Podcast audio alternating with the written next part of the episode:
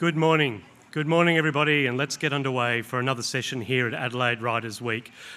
Thank you for your attendance. Uh, my name's Tom Wright, and it's my pleasure to host the session here in the Pioneer Women's Memorial Gardens under the maternal stare of this wonderful Ola Cohn statue over our shoulders, always a guiding and warm presence here on the Adelaide floodplains, which are, of course, the traditional lands of the Kaurna people to whom we pay our respects for their custodianship. This morning, a wonderful session about language, about power, and about performance.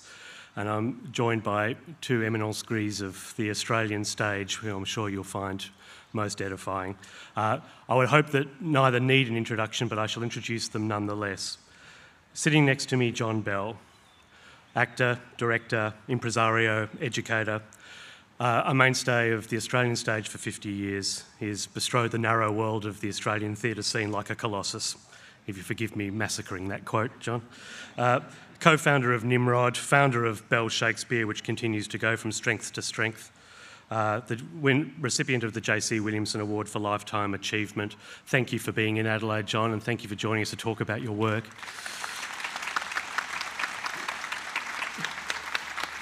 Next to John, Jonathan Biggins, actor, director, columnist, writer. 26 Wharf Revues and a mainstay of Australian satire. You've pretty much revolutionised the way we see politics.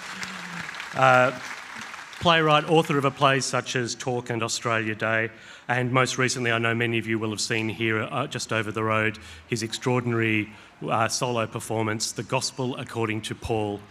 Uh, not the Apostle, the Prime Minister.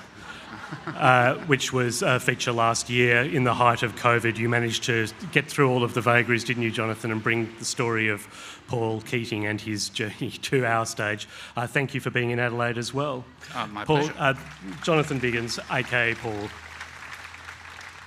The two books that we're featuring this morning, John Bell's book is Some Achieve Greatness. Uh, John has mused over his intimate knowledge of many of the great figures from the Shakespearean canon and the lessons that we might draw from them about power and about what it actually is to lead, and sometimes even what it is to follow. Um, John, is, isn't it so? And uh, Jonathan's book more uh, applies more recently to this show. The Gospel According to Paul, this purple one, which you'll find. Well, I might actually start with you, Jonathan.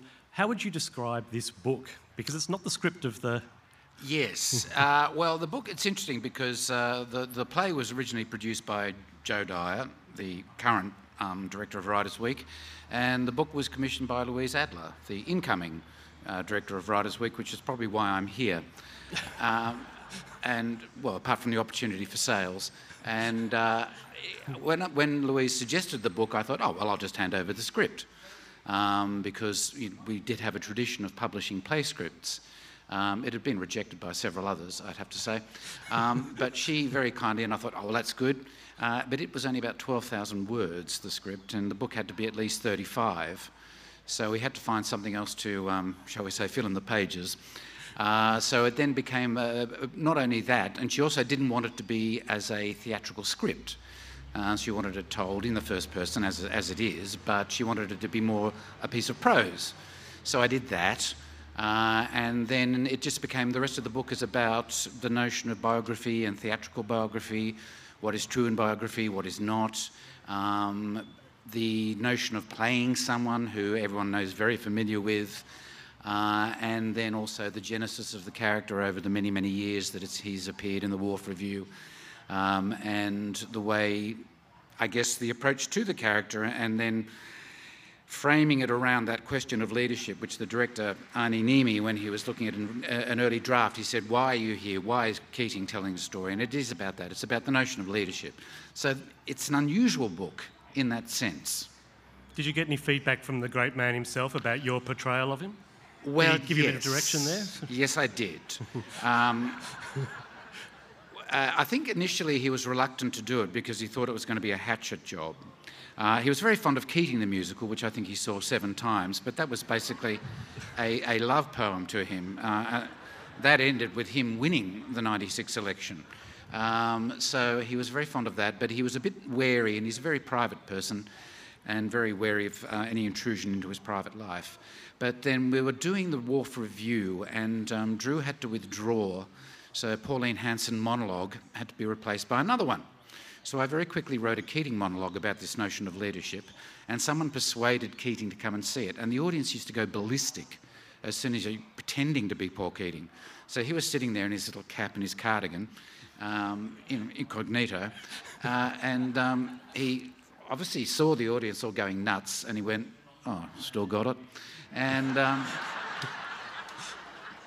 and so he then gave us the imprimatur to do the play, and then uh, when he um, saw it, he said, uh, "Thank you for being so generous." Um, but it was better than his first comment when he saw the first time I was doing him. He came back and he said, Look, you know, I don't, I don't know why you bother doing me. You'll, uh, you'll, you'll, have to speak up like Paul. Don't mumble into the microphone. No, no, everybody well, got that. I don't know if you've ever spoken to Paul Keating, but you can't hear him even if you're a foot away from him. But he said, I, I don't know why you'd bother doing me, but I'll tell you this for nothing. I would have been wearing a better suit. and um, I told I told Casey Bennetto, who wrote Keating the Musical, that story, and they had spent the six and a half thousand dollars for a Zegna suit. We couldn't afford that. And Casey said, he said exactly the same thing to us. well, um, Paul's wardrobe is considerable. He could have made the generous offer.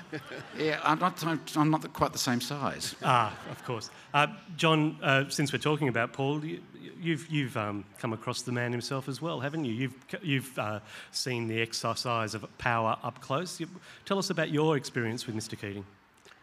Um, again, very l- low profile, um, not being too um, outspoken. Uh, I did say to him once, I'd had a few drinks, we were at a little party, and I was very curious about his Catholic background and uh, how perhaps that interfered, or not interfered with, but uh, fed into his politics. And so I did say to him, uh, you know, um, all that Catholic doctrine and stuff, do you actually believe all that? And he, he, sort of just dodged a bit and said, well, I'm a bit of a romantic. Oh, that was a very elegant way of answering, of not answering my question. If I had to compare him to a Shakespeare character, I'd say he's a bit of a mix of Petruchio, who uh, is a bit of a buccaneer and knows what he wants and uh, is determined to get it and doesn't mind a few fisticuffs along the way, with a dash of the melancholy Jaques, who has a rather morbid view of life and a satirical bent. And I'd say, if anything, Keating's a combination of those characteristics. Uh, a very, I find him a very enigmatic character, but uh, therefore a very attractive and interesting one. But he's unusual in the Australian uh, stage, so to speak, isn't he? Because he, you feel there's a self consciousness about the performance, and some of our more recent prime ministers uh, Jonathan as a satirist, is they're sort of almost harder to do because they haven't even risen to the stage of actually being aware that they're performing. They're re- resolutely sort of mediocre.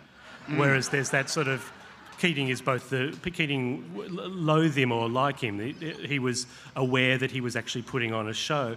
Uh, just tell, this will actually segue back into John. Tell us about what it is. To, what, who's easy to play on stage, who's easy to represent, and who's hard. Me? Yeah. Oh, um, well, that's, that's true. And I think, I mean, part of the problem for modern political, they're all being advised to be no more special or no more extraordinary than anyone else. And the notion that Scott Morrison tries to engender, and they all have, that I'm just the bloke next door. I don't want to be led by the bloke next door. No offence to the bloke next door, who actually uh, a neighbour is in the audience, but um, you know, you don't go to the dentist and say, "Would you fill my teeth?" And he'd said, "Ah, oh, look, I'm not a dentist, but I'm as good as the bloke next door. But I'll give it a, I'll give it a red hot go." Um, you, you, want someone extraordinary, and the good thing about Keating was, I mean, people say he's arrogant, but he thought, oh, "Well, I am extraordinary, and I don't care who knows it." Uh, and in fact, he made sure that everyone knew it, um, because it's quite unusual. He left school at 14 he never went to university, but he's obviously an autodidact of some sort. I think he might be a little on the spectrum. That's my personal feeling. Um, because he, for example, when he was in uh, New South Wales Labor Youth, he compiled his own cross referenced card indexes of every member of every branch, their voting records, um, and where they stood on every issue. So when he went to state conference, he would be able to talk to any person, know who they are, and know exactly what their history was. So he had control of the place within, mm. you know, a year. Um, and when he was uh, in the Whitlam government, he became friendly with Rex Connor, who was the Minister for Minerals and Energy. And Keating went and visited the boardroom of every mining company in Australia. Uh, when he first arrived in Canberra as a, the youngest MP, he found the guy who was the head of the, um, the, the, public servant who was the head of the Department of Cabinet, found him at the Canberra at the Commonwealth Club, introduced himself, and he was the fir- first backbencher who had ever said hello to this guy. So I think it's that kind of attention to detail and that amount of work. That was the first thing that was required. And on that question of um, you know whether you want to be ordinary or extraordinary, we have to remember that these people they didn't have to deal with the social media age. So most politicians now are not really thinking much further ahead. Not even a week. They're thinking till lunchtime. Um, and they, they talk about winning the morning, winning the afternoon. Uh, whereas Keating would think, well, you've got one stab at it, win the next 10 years. Mm. Uh, and I think that's been the problem. Plus, also, not only are all politicians now either lawyers or, um, you know, not much experience of the real world, uh, most of their advisors are ex media. Um, so everything is framed in this notion of how it's going to be received. Whereas Keating didn't care how it was received. And he also had the benefit of being in the Hawke ministry and having a Prime Minister who recognised the talents of his very extraordinary cabinet and let them get on with it. Um, so, you know, Hawke got all the political capital, Keating spent it. And I think that was a very um, useful combination. Uh, and then when he was Prime Minister, he just sort of carried on where he left off. But I think that melancholia, I mean, in Don Watson's book, which Keating is not fond of, um, but Don was there. Um, and that, that, that melancholia played very strongly into uh, when he became Prime Minister because it was such a bruising experience to get to be Prime Minister. It took him many months to recover.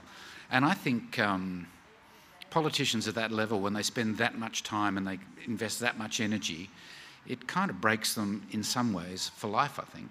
And I think Keating has carried that. He's certainly carried it in his health um, and, you know, tinnitus and various things that happened when you know, they would do a budget, they'd be locked in the same room for 10 hours a day for 10 weeks. And, and people smoking constantly. Um, and he told a great story. They had to change the colour of the paper because the glare from the white was making their eyes go funny. So all the budget papers were in green. Um, and that kind of dedication, I think we sometimes um, overlook or don't give them due credit for. I think, uh, compared to many politicians today, he wasn't he didn't see himself as a performer. He hated the idea of performing. And he was much better when he was on his feet ad libbing. He was a, a dead shot with the, the one liner and the ad lib.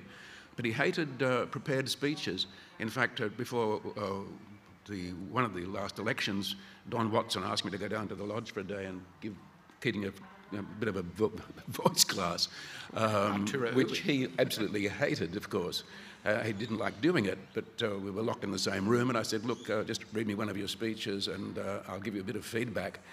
And he was kind of shy and bent over and mumbling. I said, Look, you've got to stand up straight. He said, well, The trouble is, the lecterns are always too low, and I have to bend over to look at the lectern. I said, Well, get yourself an adjustable lectern. I bet George Bush has got one, you know. Um, but he was very, he, he, said, It's all bullshit. Uh, prepared speeches and, uh, you know, giving oratory. He said, I just want to talk from the heart and not be prepared. But in a sense, that uh, not good enough if you're going to be a public figure. You've got to prepare. And I think, uh, as I say, his prepared speeches are always a bit, um, a bit boring compared to his, when he was on his feet in, in, the, in the House, ad libbing and firing off shots. That's when he was at his best. Yeah, I mean, if you look at the Redfern speech, it's delivered terribly. Um, but it's, it's, what, what he was saying that was important. But, you know, he, he was literally over the lectern like that. Mm we did the dispossessing, we did the. And you think, come on, give it a bit of zip. Yeah. yeah. But. Um, that, no, yeah. John, that business of what it is to give, as Jonathan's just said, a bit of zip is actually part of the business of leadership, isn't it? It's not just about being a moral figure. You also have to inspire and seize the moment. I was intrigued in early in your book you talk about one of the qualities that we look for in our leaders is the ones who know how to seize the day, but also the ones who know when to wait knowing how to pick your moment is a key art.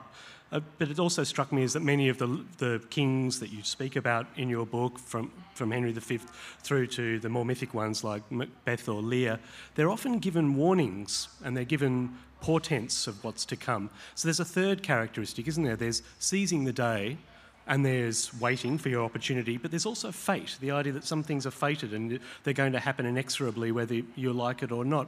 What, what, what are some of the lessons that you're seeking to sort of extrapolate in this book about um, what, what is missing from contemporary leadership and what's, um, what's what you see as present?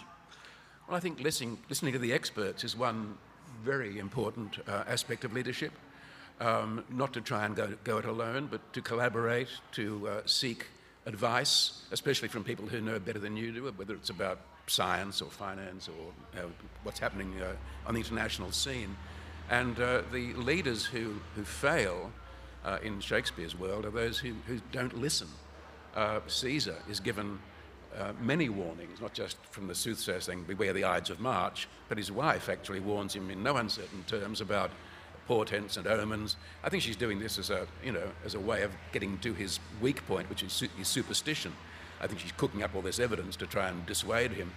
And she actually turns him around and he says, okay, well, if that's, the, uh, if that's your, your um, prognosis, then I, I won't go to the Capitol today. It just takes one little thing. One guy comes in and says, well, if you do come, we'll offer you a crown. And that turns him around on the spot. And, okay, well, I'm going then. Bugger the portents and uh, omens. Uh, this is what I want.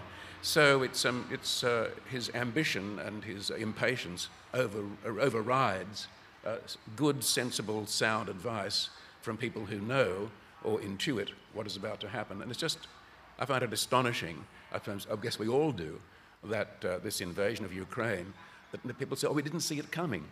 All these guys who have paid uh, heaps of money, whether they're diplomats or you know, ministers uh, and, and boffins of all sorts, didn't see it coming. And it's been, you know, I think if you look at it now, so obvious from years and years of build up and analysing this man and his character and his ambitions and his wants that we can still say we didn't see it coming. I find uh, it's not just uh, the, the protagonists who are uh, blameworthy, it's all of us for, well, for not intuiting what was about to come. Well, you bring up this modern day self appointed Tsar. Do you see an, a Shakespearean equivalent to Mr. Putin? Oh, certainly. Richard III is a dead ringer for, for Mr. Putin. Uh, a person with no empathy, a sociopath, a psychopath, uh, unlimited ambition, um, careless of any destruction he may wreak, uh, and acting out of resentment. Richard III acts out of resentment that he's always been despised because of his deformity uh, and, and condescended to. Uh, Putin talks about when he was a taxi driver in Berlin after the war and the resentment he felt about the collapse of the Soviet Empire.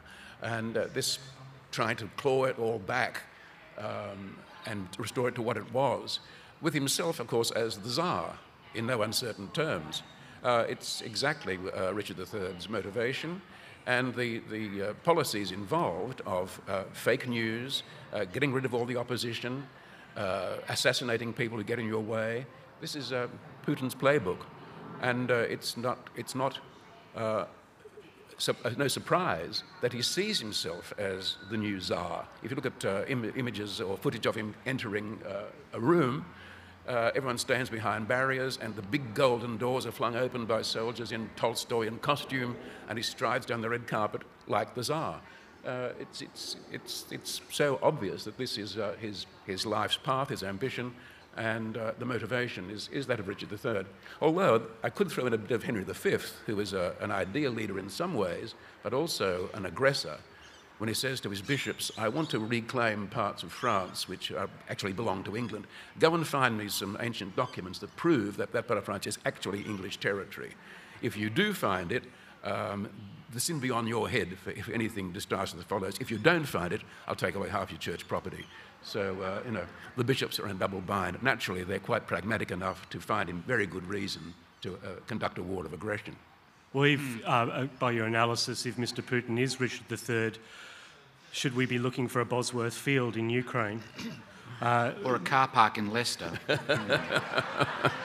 yes, indeed. Uh, well, mythologies come full circle, don't they, John? Is like it, it, that's of course one of the things that Mr. Putin is riding on. He's riding on a wave of Russian nationalism as well. To a certain extent, he's made it, but he's also riding it. And this capacity that you talk about with the Shakespearean characters to evoke the power of the people. Uh, Henry V being a classic case in point, but Henry V's father likewise has a, a, all those plays are full of evocations of land, of landscape, of people, of folklore. Um, politicians have to harness social forces. They're not just individuals locked in time, are they? No, um, I, I, think uh, Henry IV makes the mistake of being too low profile. He's, uh, he thinks that um, his position enough entitles him to be what he is and to play this role. He doesn't realize you've got to be a populist to some extent. Uh, and that's where Henry V, of course, is quite Machiavellian in, in mapping out his life course. I'll lead a wild and riotous youth, then I'll have a stunning transformation into a, an ideal monarch, then I'll have uh, lead a war of aggression on foreign soil that will get the whole country behind me, distract attention from uh, domestic problems, uh, unite all these different parts of Britain into one, and make me a national hero and an icon. And that's what he sets out to do, and that's what he does. And you've just described um, George W. Bush as well. That almost exact description the dissolute youth, the transformation, the foreign war, um, so many of them. But I mean, well, and, and the have, father, the father was king as well, of course. Well, yeah, yeah, um, and yes, use your family to um, silence any dissent. So Jeb Bush overthrows the decision to, um, you know, appeal Florida on Gore's behalf. Um, but one plus side about Putin is, and I didn't know this, but his favourite song is Mamma Mia. mm.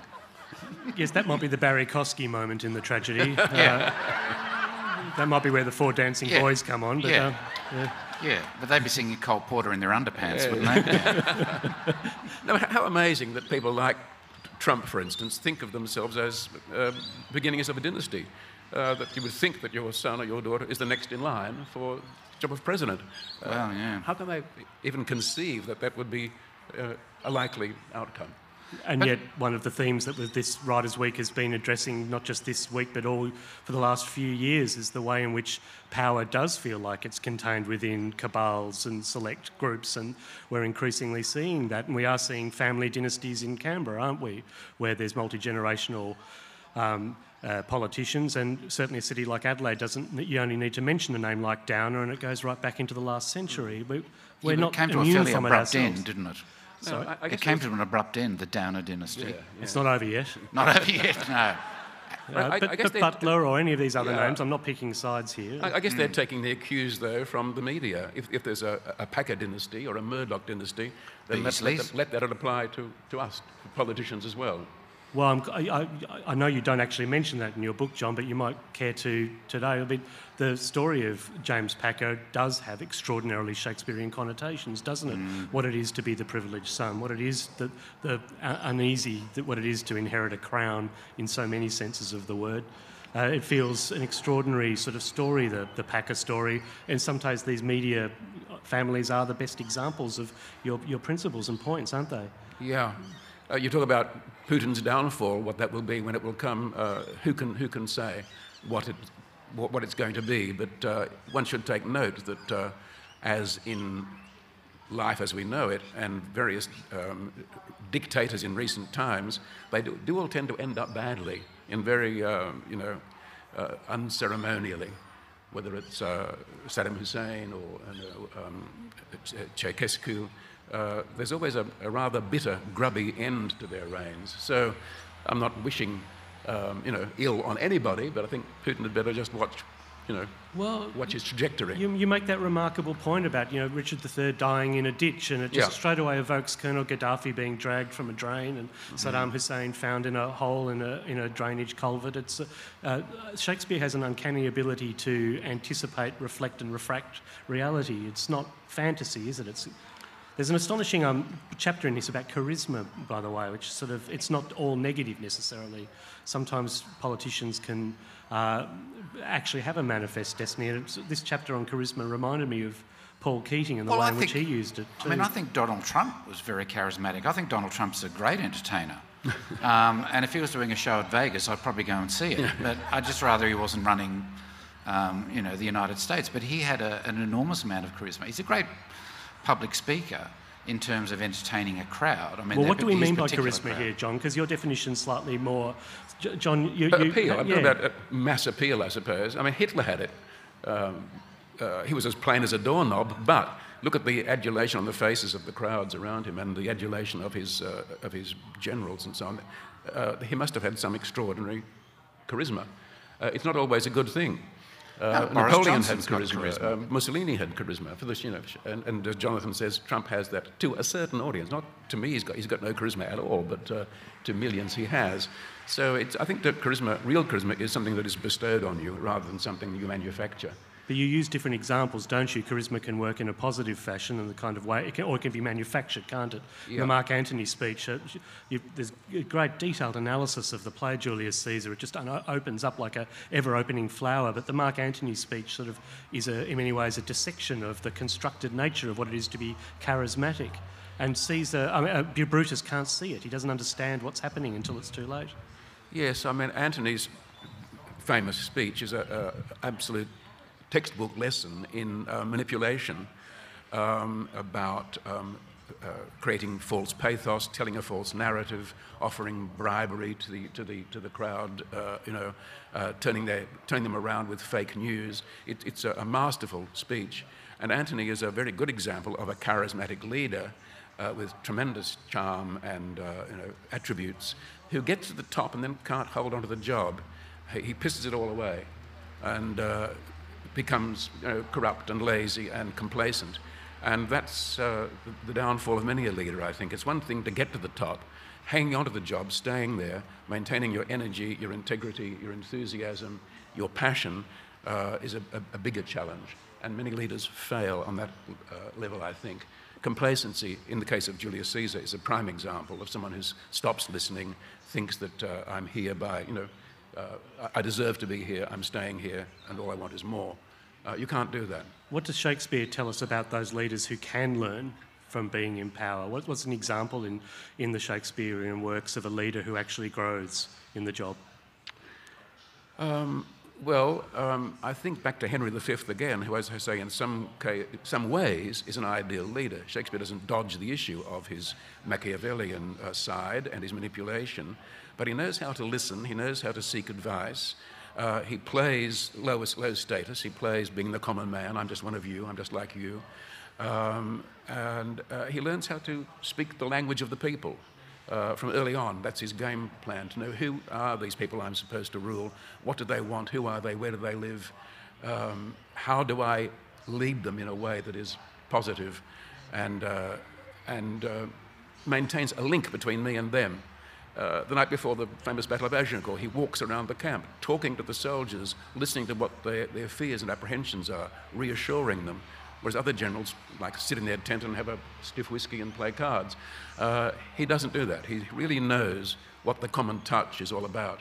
And I think a lot of politicians, either on the way up or once they get to, to uh, positions of power, lose that, that common touch and begin to live in what we call the, the Canberra bubble. Um, well, I mean, someone like Bob Hawke, he had enormous charisma, yeah, um, and a lot of talent, and he was also able to delegate. But even then, by the time he'd reached, you know, he couldn't let go. You were talking about, you know, knowing when to wait for your moment, and some people wait too long. Peter Costello, classic example. Um, but Hawke just wouldn't let go, and I think part of the, in terms of uh, uh, securing a legacy as a leader, is knowing when to stop. And there are very few politicians who bail out at exactly the right time. I mean, Peter Beattie was one, Steve Bracks probably another one. Um, but it's hard to think, well, Bob Carr probably as Premier of New South Wales. Um, but on a, on a federal level, look at Howard. He lost his seat. Um, and he'd been there for so long. And I think that's, that's um, something that they also lose sight of as well, is, is that once they get there, they just cannot let it go. Uh, but maybe this is my point about fate as a Shakespearean theme is that maybe the objective power is to hold on to it until it's taken from you. Um, the idea of the noble exit is one thing, but it's also maybe once you're on that, the, you're in so what, what's the quote from Macbeth, uh, John, where you're in so far that you know it's it's easy just to keep going rather right. to try and come back. An yeah. extraordinary sort of. Uh, I can understand why once you're trapped in in that office I mean, Putin must know that he's not going to leave the Kremlin except one way, surely. But, uh, well, he'll, be, uh, he'll be offered some sort of, you know, discreet exit. He's got, he's the richest man in the world, so I'm sure he'll be, you know, go off to his dacha or whatever it is and live a, a, a quiet life. Well, it, that would be that would be breaking the mould, wouldn't it? I don't know quite. It's not like there's going to be a, a, a villa in the shores of Lake Como for the rest of your life. Right. But all the people who we've been talking about who have been, like, you know, Gaddafi and Hussein, they were having, well, they were literally bombed into submission. I mean, they were invaded. Uh, no one's invading Russia at the moment, so there's a, the possibility that he will be able to to um, get out in that way. But the other thing is interesting is that, um, you know, you talk about Richard III and, and Shakespeare and this notion of Shakespeare writing about these people. Historically, it's probably true that Richard III was nothing like that um, in, in real life. Uh, and, and this gets back to that comment I made earlier about the funny thing about playing Keating is that because you look and sound like him, people think you're telling the absolute truth. Um, and you kind of are, but not really. Um, I mean, all biography is, is constructed in some way. Any biographer has an attitude about the person they're writing the life of. Um, autobiography is probably the least trustworthy. um, and because, oh, what was it George Orwell said? Anyone who, you know, if they write a good story of their life is lying because life is nothing but a series of defeats. Um, cheerful person, George Orwell, but um, it, it's funny when you assume the character of the person and then tell their story. People go, oh, yeah, yeah, yeah. But even Paul Keating came up and said, How did you know that? How did you know that detail? And I said, Well, it's in the book. you said it to Kerry O'Brien. And, and he's kind of forgotten element, well, he remembered, but he didn't know that certain parts of that story were out there in the public domain. So I think it's interesting, it's as much Shakespeare's uh, guess of what good leadership is as Oh, yeah. much as anything. His, his plays aren't really history; they are constructs to teach lessons, to show to show patterns uh, of behaviour. Um, they're not really his, all that interested in the the actual historical events. But your point about knowing when to exit, I think, is a really important one for any leader. I think King Lear is the, the greatest example of someone who doesn't know when to step down. Uh, an octogenarian who's really losing it living in his own sort of fantasy. Uh, not only not knowing when to step down, but having, having, not having a good succession plan. And that's terribly important for any leader, I think, to have a succession plan in place, knowing who you're passing the baton to and when. Uh, Lear makes the most disastrous choice of cutting his kingdom into three and you know, uh, parceling it out and, uh, and still hoping to hold on to all the perks of office without responsibility. But you have to be careful with a succession plan, don't you? Because one man's succession plan is another man's Kirribilli agreement, and you're sort of Right. asking for almost giving, putting the knife into someone's hand, and you sort of uh, I- you wonder about Mr. Lavrov or Mr. Medvedev or someone else in the Kremlin. I mean, uneasy lies their head, Yeah, so, yeah. To, so to speak. As on one level, it's knowing when to exit. Another level, you you can also just say, leave it up to fate. I'm, I'm, I'm I'll hold on to power for as long as I can, but the second I legitimise someone as my successor, they're going to start plotting. Well, that's the one reason, I guess, why Elizabeth I wouldn't name a successor. Uh, she was determined to hang on to power as long as she, as she could. Uh, she didn't want to marry. She didn't want any, having any man telling her what to do or to take precedence. So she was determined to remain uh, single. Uh, uh, whether virgin or not, we don't know, but uh, that's the, the title she assumed.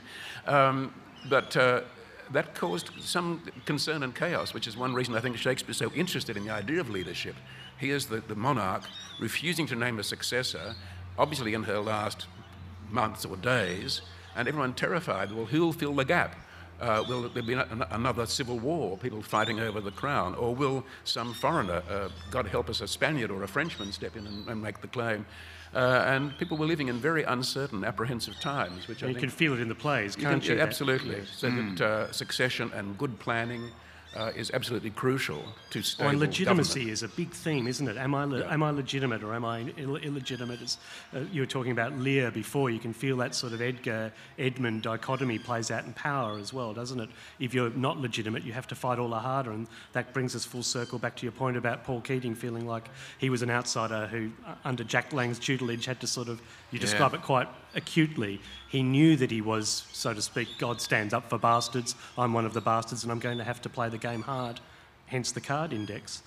Um, John, I'm just intrigued just to pick up on, uh, it's only just occurred to me, is that to a certain extent, Shakespeare illustrates the way power works. But to what extent it, has it become, in the English speaking world at least, something of an instruction manual? Would it have been possible for Winston Churchill to make his wartime speeches without the rhetorical flourishes of Henry V? To what extent does this actually become the script for history, mythological as it might be, and Richard III being a completely unrealistic portrait? Um, to a certain extent, Shakespeare has written the script for us and we sort of fall or rise according to it. Do think I that's think true? that's right. I think it has uh, become part of the, the, language, even if people have never even read or seen the plays. The, the language has passed into our, our DNA, if you like. Um, I think Obama um, was uh, inspired by Shakespeare. Kennedy certainly was, and had very Shakespearean rhetoric. Ask not what I can do for my country. Can, Yeah. what, what, what is the, what Ask is the not what my country- can do for me, what Yeah. I can do for my country. Uh, that's a very Shakespearean kind of uh, construction. Rhetorical flourish, Yeah, uh, Nelson Mandela had a copy of Shakespeare in his cell, disguised as a Bible, so that it wouldn't be taken away from him. Um, Churchill certainly. Churchill went backstage to Laurence Olivier when he was playing Henry V and said, "Remember, you are England." So uh, it's very much conscious of uh, that kind of rhetoric being part of our national language. And I think the other interesting thing is that um, Shakespeare's writing s- necessarily about male power, obviously, because apart from Elizabeth, um, most women didn't have much purchase when it came to power. Uh, English women had a, a much freer life than continental women, but nevertheless, uh, there's an awareness in Shakespeare, I think, that there's this whole um, female um, uh, audience that wasn't being heard. And so he tries to give women power in his plays early on by having them disguise themselves as men. And that way they can get into male territory and outsmart the guys and, you know, take the cake, as Portia does in Merchant of Venice. Um, and it's only towards the, the later plays he starts to find a way of giving women the ultimate authority, whether it's Cleopatra or Hermione in The Winter's Tale, for instance, uh, or uh, Desdemona, Emilia, become the, the moral centres of the play. And the men are shown to be wanting and, and weak and lacking integrity compared to the women who have this uh, real moral superiority. And I think uh, if it hadn't been for Elizabeth I, uh, he mightn't have been able to get to that point of um, women, um, you know, being in positions of power and having that authority.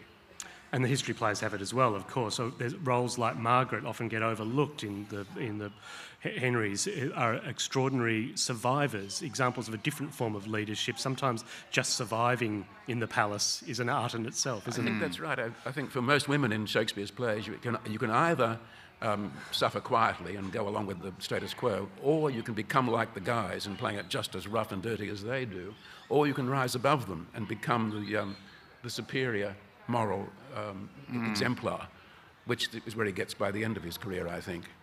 Not sure that ScoMo is following the Shakespearean model. You indulge him by using the nickname, Jonathan. You realise that, that that's what he wants you to do. Uh, well, that's true. Mr. Morrison, I call Mr. him. Morrison, sorry. He who must not be named. Um, it's funny, we once did a sketch about Murdoch. You were talking about dynasties and the power, and obviously, you know, in the contemporary world, much more of the power has been devolved into the private sector. Um, we did a sketch with him as uh, Lear, uh, and I think um, Cordelia was, uh, was it Rebekah Brooks? Yes. She, of the long With the red, red wig, flaming yes, hair. Yeah. But uh, I mean, you know, and Succession, the television series, it's all loosely based on the Murdochs and that whole notion of power dynasties. But in terms of oratory, no one really in the contemporary parliaments anywhere in this country use it very effectively. I think it's Um, despised by too many people. Um, Well, it's this notion of you mustn't be seen to be anything but ordinary. yeah, that's right. Yeah, yeah. Um, so you, you have to just use language that everyone supposedly can understand. But why was it that in the past people were quite happy to have leaders who were orators? What, what, what is the suspicion with it now? I don't understand it. Well, maybe that, that can lead us into that question, Jonathan. You've been doing the Wharf Revue for some time now. When it started, uh, it was the Howard years, wasn't it, Mr. Howard? Yes, it was. For many years it was the Howard years, yes. Um, so you've been you've you've been doing these satirical pieces of theatre under five prime ministers, you know, quite possibly soon 6 Um, it, there's every likelihood. What have you noticed over the course of time about have they got easier to portray? Have the narratives changed? No, Is they're it- becoming blander, that's for sure, and they are difficult. I mean, part I'm- the I want is you we're to talk about who's old. impossible to do. That's Who's of- impossible to do? Well, you know, ScoMo's pretty hard to do. How do you Mr. do Morris. Josh Frydenberg? Peter Dutton's fairly easy to do. That's just a, a bald cap and a stocking over your head. um, Clive Palmer's easy to do. Jacqui Lambie, she's always good. Um, we have a, Mandy Bishop's doing a, a great Jacqui Lambie in this year's review. Um, and there are more women for her to do now, so she can do um, Michaelia Michaelia, Cash. yeah. She's another fantastic person to do. Um, but other than that, But Barnaby was proving elusive. Mr. Abbott proved hard for you, didn't he, just to, to capture? I've done Not Mr. Abbott in many different ways speedos and pasties and two fans. Um, uh, normally, the addition of a life saving cap would help, um, and the ears, and uh, you know, that, uh, that thing he did. Um, Donald Trump's fairly easy. That, that, uh, that, that's easy, just a, a fat suit and a wig and um, attitude. But Uh, you used to get more statements of value, didn't you? Both Mr. Howard and Mr. Keating were, you were clear about where their value base was, and so you could start from there. It could be a holistic portrait, whereas some of the portraits now, because as you said before, you don't know quite what's underneath, they just seem to have come out of nowhere, these political animals. Well, so yes, I All you can do is imitate, you know. for someone who has a career in marketing, it's fairly obvious where Scott Morrison's priorities lie. I did, we did have a sketch that didn't get used. I had uh, a sketch about Jesus has returned for the second coming, and he's in two weeks quarantine in the Novotel. and um, ScoMo disguised himself as a food courier so he could get in and, and try and recruit Jesus um, for some, you know, electoral advice and marketing support, um, playing to his base. Well, but he also that wanted to stack some it. branches, didn't he? Sort of get Jesus' help in stacking the branches. He's having some problems getting his candidates up in New South Wales. Well, I mean, Craig Kelly is, is Scott Morrison put him back in the seat. The um, the local branch voted not to pre-select Mr. Kelly. Uh, Morrison intervened personally, um, and then Craig Kelly got in back in the seat, uh, and then removed from the Liberal Party, and is now running in the same seat for the United Australia Party. I mean, how, how can you satirise that? Uh, and again, thro- what, what have they spent? $38 million, the United Australia Party? And their likelihood of getting anyone elected is almost zero. But you wonder, again, that must just be. I mean, you could understand the strategy at the last election, and that was a very useful display of power being used not to further your own political ambitions, but to make to squash the opponent. Um, and Labor effectively lost the election because the vote was soured so strongly in Queensland by the United Australia Party. Uh, and that cost them a lot of money too. But Clive Palmer has quite happily said, I will make this the most expensive campaign that anyone has ever had, even though he has little or no chance of success. Um, but that's the kind of bizarre world that politics is now. Uh, and as you say, I mean, Howard and Keating, no matter what you thought of Howard, at least he did what he said he was going to do, and he acted very strongly from a firm personal set of beliefs. I mean, he was very cunning and um, Machiavellian at the same time, uh, and he was quite clever in his use of power in as much as he sent his lieutenants out to do the dirty work, so he didn't wear any of the, uh, any of the dirt. Um, and I think I think it'd be good if we moved away from this focus on the leader uh, and, and didn't have presidential style elections. Actually, look at the team. And I'm hoping that at this election there, there might be some more, you know, let's see who's in the cabinet, let's see who's going to be on the front bench. Uh, and don't just to do this ridiculous notion of focusing on the one person at the head. Um, but that's the way, again, this sort of simplification that people can only take in one thing at a time and only focus on one person. I don't think it's true, but that's what we've been led to believe is true. Well, it's also a product of the times, isn't it? By the way, we'll have questions in a moment, so if you'd like to ask a question of John or Jonathan, by all means, feel free to come up and queue at the microphone. Um, if you are going to make a statement, please put a question mark at the end of it so we know when you're finished. Um, just on, uh, it's the times produce that, don't they? We're in a time of bushfires, in a time of floods, and in a time of pandemic, we do actually require leadership uh, in some description. And sure, it might be about teams, but we do look for someone who can articulate and sum up the vision. So maybe while we're waiting for some questions, John, we might just. Your last chapter is quite inspiring because you talk about integrity. In the Shakespearean world, what is integrity? What, what actually, how do we define it? Uh, I think it's um, having very, very strong principles uh, and, and sticking to them despite uh, whatever uh, opposition you run into. Um, it's having empathy, understanding what others need and not just thinking of what you need. Um, it's, it's being trustworthy, and I think that's what most of us are anxious about when it comes to um, voting and politics. And so, can you really trust these people? Um, look at their record. Uh, do I want to put my, my life in their hands for the next four years? Uh, I think your integrity has to be earned, and uh, once you lose it, it's almost impossible to, to claw it back, I think. Um, yeah, Gladys Berejiklian is a, an interesting case. Yeah. Um, you know, she was a wasn't that popular as a premier, but then during the COVID crisis, for those um, who followed her story, she became the face of competent government management managing this crisis. Uh, so I think a lot of people were very shocked when she resigned. She wasn't forced to resign, but she knew. And then the more things come out, you think, my God, she was there's something completely different going on. But I think she was also blinded. She didn't really think that what she was doing was wrong. Um, and it, it, it, I, I, found it extraordinary. But at the same time, a lot of people were reluctant to lose her because she'd been a good leader mm. um, through difficult times. And they didn't want to accept the fact that she'd been inherently corrupt the whole time along, but which, you know, if you look at it in plain terms, she was. Um, but again, I think she had lost sight of it. But this is the Shakespearean quandary, isn't it, with fatal flaws, as you can be both competent and corrupt. The, the two don't negate each other as the human no, beings they don't are necessarily. And, and in the past, we've forgiven people a lot of sins. I mean, Bob Hawke, you know, he just happily admitted his failings, and it just seemed to improve his popularity even more. Um, so I think but when, when, when, you're, when you're filling your coffers Putin style at the public expense, that's when well, we. That's very different, but no one's accusing. No. I mean, Gladys didn't do it for personal gain. Um, but I, I, also think the pressures we put, you know, she didn't have a day off for like 10 months. Um, and I think the pressures that politicians are put under and the work pressure and the, and the relentless, I mean, Twitter, I think, is one of the worst inventions ever. Um, and I think it has made good leadership and forward planning almost impossible because they are too much time is spent on social media and you know, worrying what's happening in the next well, five minutes. It's, it's shut down in Moscow as we speak. Jonathan, you'll be happy there. Um, please, sir, um, ask, ask your question at the microphone. Thank you.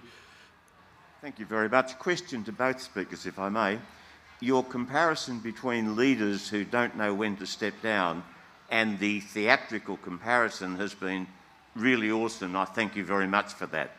One case you don't seem to have covered is the leader who vacillates and with respect, I speak of Sir Robert Menzies, who was able to get rid of the competent people who could have replaced him in Paul Hasluck, perhaps Richard Casey, and leave a host of mediocre men behind. He then decided to resign at an appropriate age, at an appropriate time, but there's no one left. Is there a theatrical comparison you can draw? John?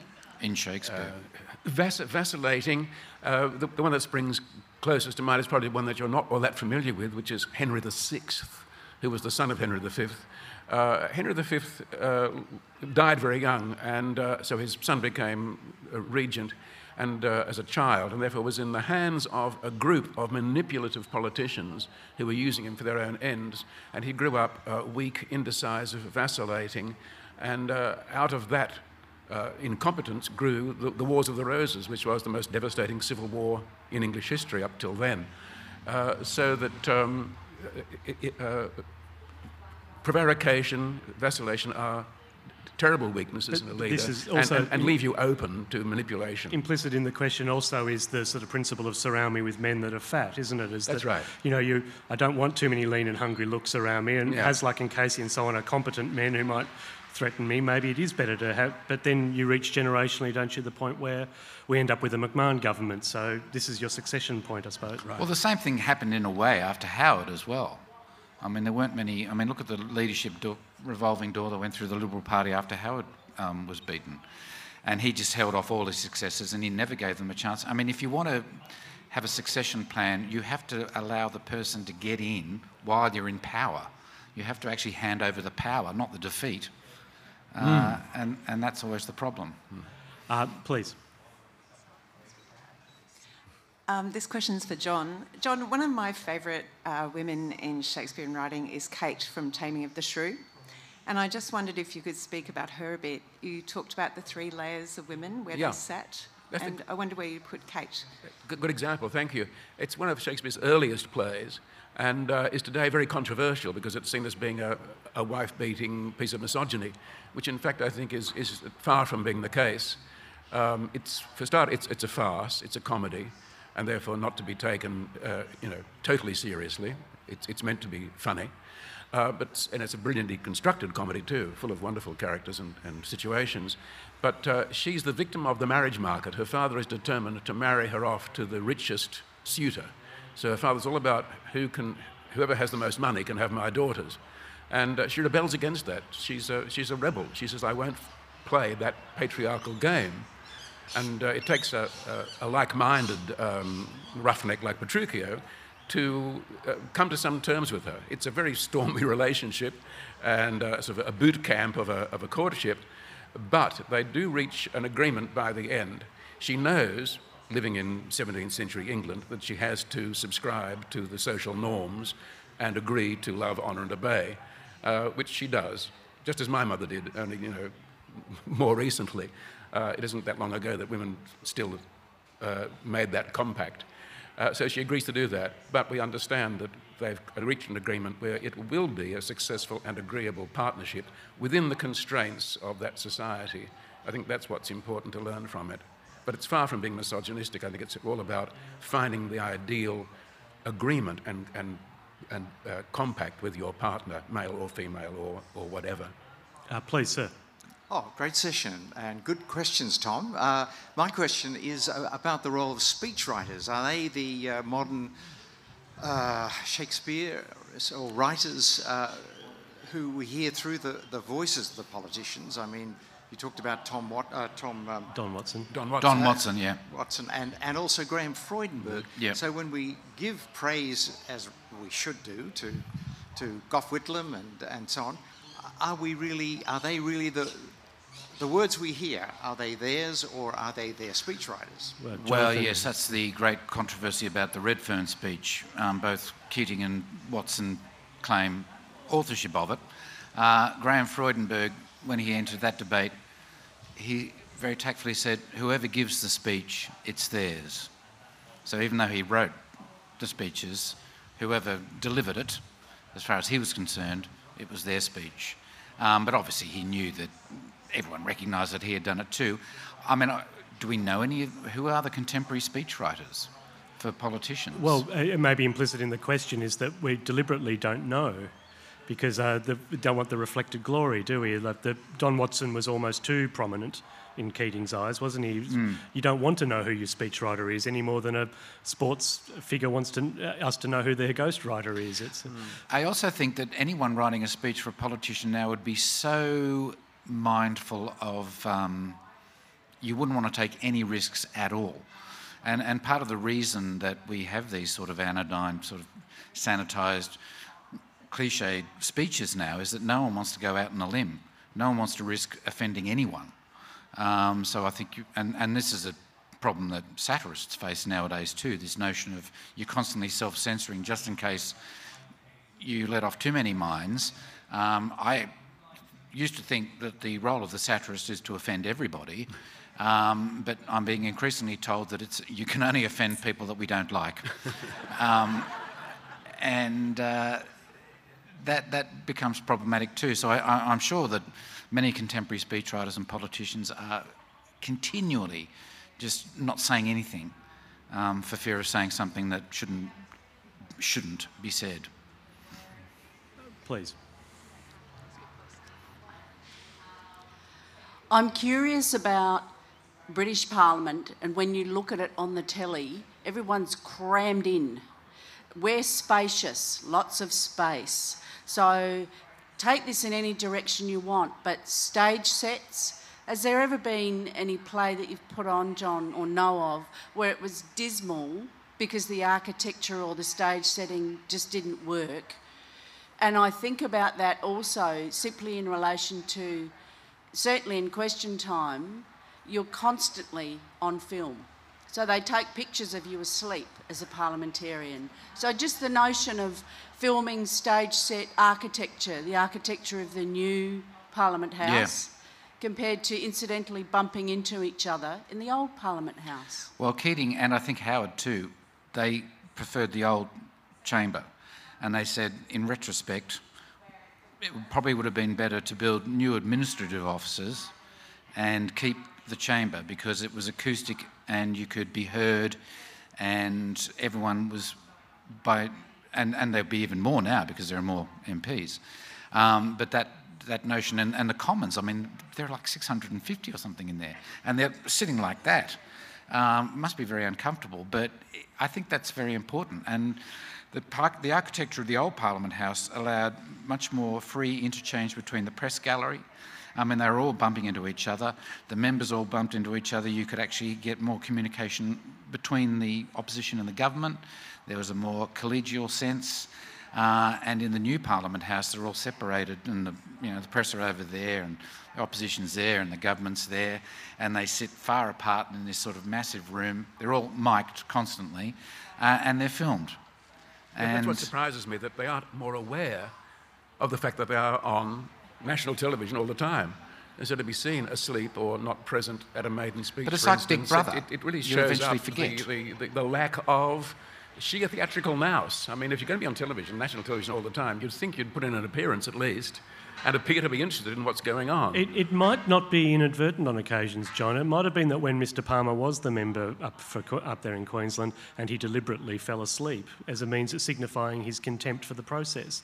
You know, like we sometimes we think that they're not aware that they're being watched, but actually it's all part of the theatre. Uh, to go to the question, can you think of? I mean, this question is fascinating, isn't it, about the architecture? Because we know a set can change a play dramatically, and you talk about Julius Caesar at length and how the en- enter the, the theatre at Pompey and how the Forum is represented in the Senate House change that production ineffably, don't, don't they? Yes, uh, that's why I, I come back to Putin again, I suppose, and uh, his stage management. I'm talking about his entrance into a, into a hall with the big golden doors and the uniforms and so on. Highly theatrical and very effective. And I think uh, we are are not uh, actually aware enough of um, the sort of impact we can make through um, good stage management and good presentation. In, Well, look at the architecture of Nuremberg. Yeah. I mean, those rallies were designed with an inch of their lives. That's on a hmm. massive scale, whereas Yes. actually the Shakespearean plays are often written to be performed in the halls of the Middle Temple or of the Globe and so on, and there's this implicit architecture, isn't there, in the script? And sometimes in our modern productions, it actually creates problems for the performers. They're trapped in a world which actually doesn't suit the rhetorical task. Well, that's exactly right. I mean, I won't go into this at great length, but the fact is that Shakespeare's plays were performed in broad daylight, in the open air, on an empty stage. And everything was evoked by the language. So here we are in the Forest of Arden, here we are at Birnam Wood, here we are at, uh, on, in Elsinore, and they told you where you were. And the audience stood there around this empty stage in the broad daylight and imagined they were in a moonlit forest or battlements in the dark or on a battlefield or somewhere. And the power of language and rhetoric did it all. And I find that in too many um, modern productions, uh, those things are contradicted. Uh, there's too much technology, there's too much whiz bang stuff going on to distract from the language, which I'm not saying that we should have everything on an empty stage, but it is very powerful space and uh, can evoke far more, um, far more um, in, the imag- in the imagination of the audience than by showing them things too graphically. It makes it a bit more prosaic if you see everything done for you. And I think uh, the, the power of the imagination is the basis, certainly of all of Shakespeare's theatre, uh, and the language is what, is what carries it. Uh, you'll have the last question, sir. Thank you. Thank you. Um, thank you for a great session, by the way. Uh, John, you said Shakespeare is not fantasy. Do you think our modern politics is?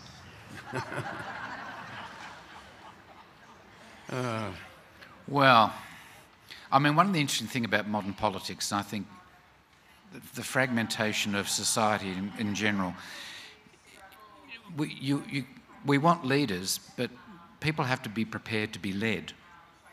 Um, it's a two way thing. And I think the fragmentation and, and the, lo- the ascendancy of individualism above all else means we risk losing the collective. And we can only be led if we're a collective in a way. And I think that's the dilemma facing politicians at the moment is that. I think, um, we're, I think we're losing to some of the, the, the base, basic popular aspects of politics. I remember when I was a teenager going every weekend to Sydney's Domain to hear the Speaker's Corner and people up on soapboxes and up on ladders spruiking, talking, ranting about events of the day. And that was a kind of a democratic forum. Uh, half of them were ratbags, of course, but they had the freedom to speak. And there was a, sign there of the people's voice being heard. Uh, now that's all been channeled into, as you say, Twitter land, or that's the best we can do. And there's not enough, uh, if you talk about fantasy, I, I, think we're missing out on that basic popular forum uh, that, that, that's been turned into something technological now, rather than simply human and, uh, you know, yeah. right there in your face. So Um, to that extent, it's become fantastical, I would say. We, we, we, just before we conclude, I'll just, and this is apropos of absolutely nothing, there's a wonderful sentence in John's book where he refers to Julius Caesar as being hale, hearty, 52 years old, and not knowing what's coming.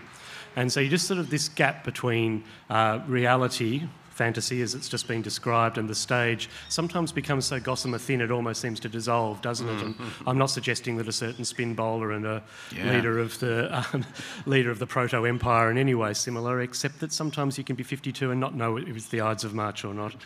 Uh, a, rem- a beautiful book. Uh, this the, the, the name of the book is Some Achieve Greatness. Instructive and inspiring. The name of Jonathan's book is The Gospel According to Paul, amusing and inspiring, uh, and both are wonderfully written.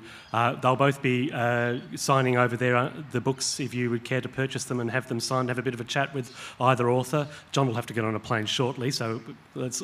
We'll, so get in I'm early. here all day. So yeah, get, if you want, if you want John, get in early. Um, but could you join me in thanking Jonathan Biggins and John Bell?